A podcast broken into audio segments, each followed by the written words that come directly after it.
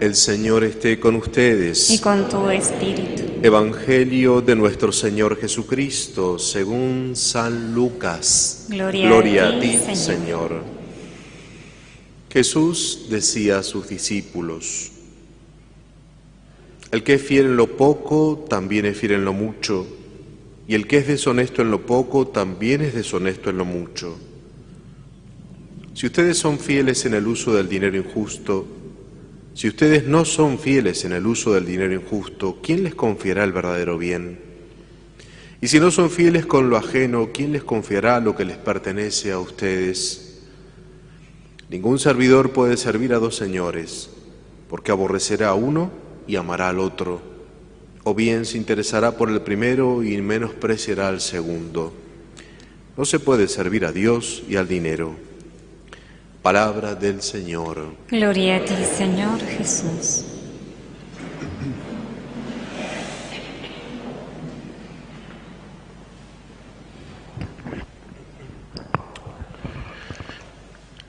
Hoy me voy a meter en un tema un poco escabroso. Vamos a hablar de política, de presidentes, vicepresidentes, gobernadores, intendentes, porque noto que hay un ambiente en nuestra sociedad de mucha de mucho enojo, de mucha crispación, de mucho estamos mal. No sé si lo comparten ustedes. A veces escuchamos mucho por los medios de comunicación, nos enojamos. ¿Y qué tenemos que hacer los cristianos frente a esta situación? O frente a distintas situaciones que tenemos en nuestra vida pública, política. Nos lo dice hoy San Pablo.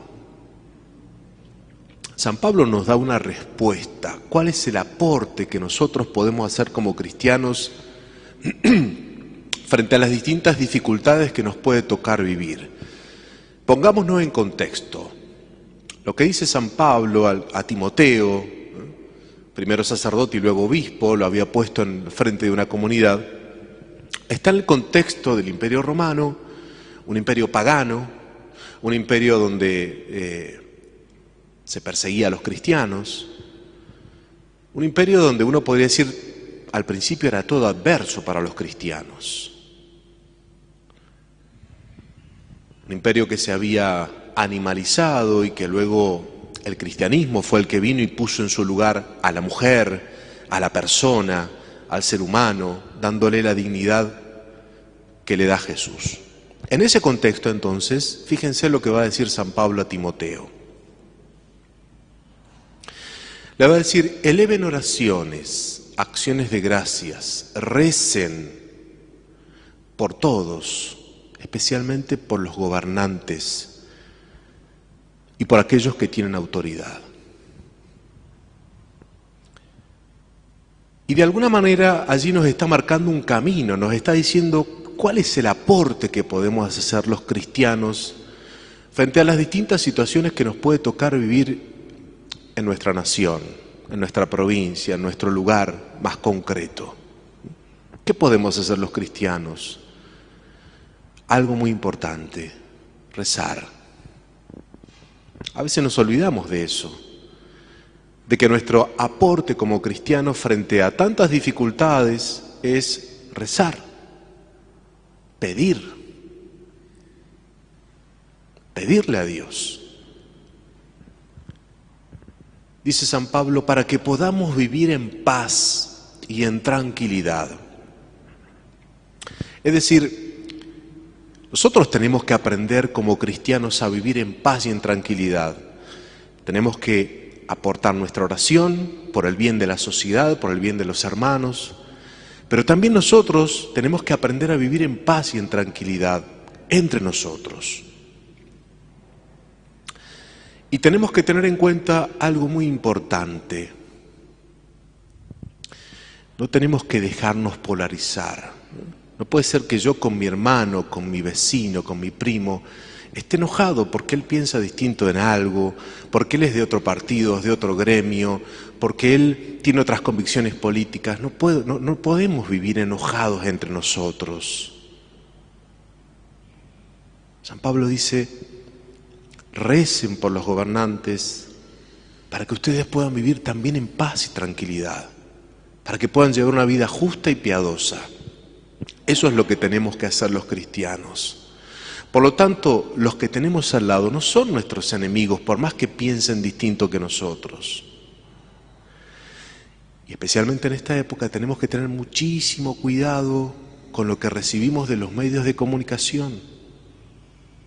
Tenemos que poner un tamiz, filtrar un poquito qué es lo que nos están diciendo, qué están pretendiendo decirme con esto, por qué siempre me muestran este aspecto negativo o positivo de tal o cual persona. Tengamos cuidado con eso, porque si no, es como que nos teledirigen y nos dicen qué tenemos que opinar y qué tenemos que pensar y qué tenemos que decir. Aprendamos a poner un poco un tamiz y decir, bueno, a ver, esto que me están diciendo, de quién viene, cómo lo dice, por qué lo dice, qué intereses hay atrás de esto. ¿Qué siembra en mi corazón? Si en mi corazón eso siembra enojo, odio, rencor, más enojo, porque a veces es eso nada más. Ojo, atención, eso no es, no es la actitud cristiana. Tampoco uno tiene que ser falto de realidad.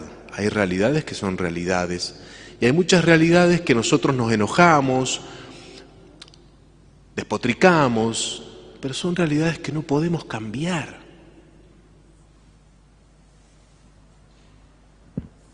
Nosotros no somos los gobernantes que tomamos las decisiones. Eso no lo podemos cambiar. Podremos cambiarlo cuando vayamos a votar, pero ahora ya no. Entonces, ¿de qué nos sirve estar enojados, estar peleados entre nosotros? Conozco casos que están peleados entre la familia, porque uno es de un partido, porque el otro es del otro, porque uno es un gremialista, porque el otro no lo es, porque uno está con el gobernador, otro no lo está. No, no, no es eso, no es así, no podemos vivir así. No es cristiano vivir así. Entonces, lo que dice San Pablo hoy día, yo creo que nos viene como anillo al dedo para que reflexionemos sobre esto. La paz social, la tranquilidad entre nosotros, entre hermanos, se construye aceptándonos, tolerándonos, dejando que el otro piense lo contrario y podemos convivir, pero no podemos ser enemigos entre nosotros, menos entre cristianos, menos en un pueblo donde todos nos conocemos. Dice San Pablo, para que puedan ustedes vivir en tranquilidad y en paz, porque, dice, Dios quiere que todos los hombres se salven. Vieron que a veces nosotros somos tan terminantes en nuestro juicio sobre los demás.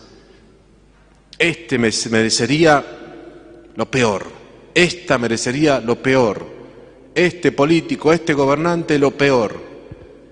Dios quiere que todos los hombres se salven. Él ha muerto en la cruz por todos. Y en este mundo, como dice San Agustín, todos los que somos ovejas podemos convertirnos en cabritos, los cabritos en ovejas el trigo en cizaña y la cizaña en trigo. Nadie puede decir yo estoy salvado, ni nadie puede decirle a aquel ese está condenado. No, Dios quiere que todos se salven y estará libertad. Entonces yo los invito a que seamos parte no del más enojo, no de la más eh, eh, crispación, odio, sino que aprendamos lo que dice San Pablo. Aportemos como cristianos en primer lugar nuestra oración, nuestra coherencia. Y además, pidamos que podamos vivir en paz social, pero la paz la construimos nosotros. Porque si yo con mis actitudes lo único que hago es echar más leña al fuego, no estoy construyendo la paz. Si yo solo discuto, si yo me dejo influenciar a veces por los medios, no estoy construyendo la paz. No puedo vivir en tranquilidad.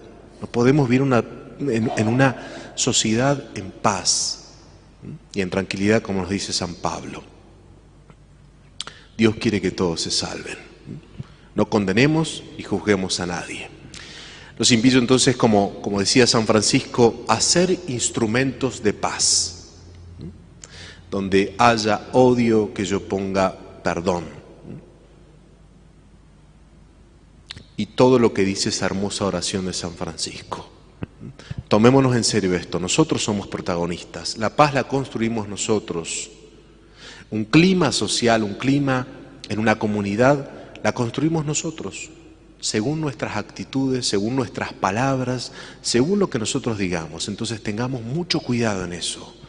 Seamos siempre conductores de paz, recemos por nuestros gobernantes, y acordémonos que el aporte que nosotros podemos hacer es la oración para la paz y la tranquilidad en nuestra sociedad.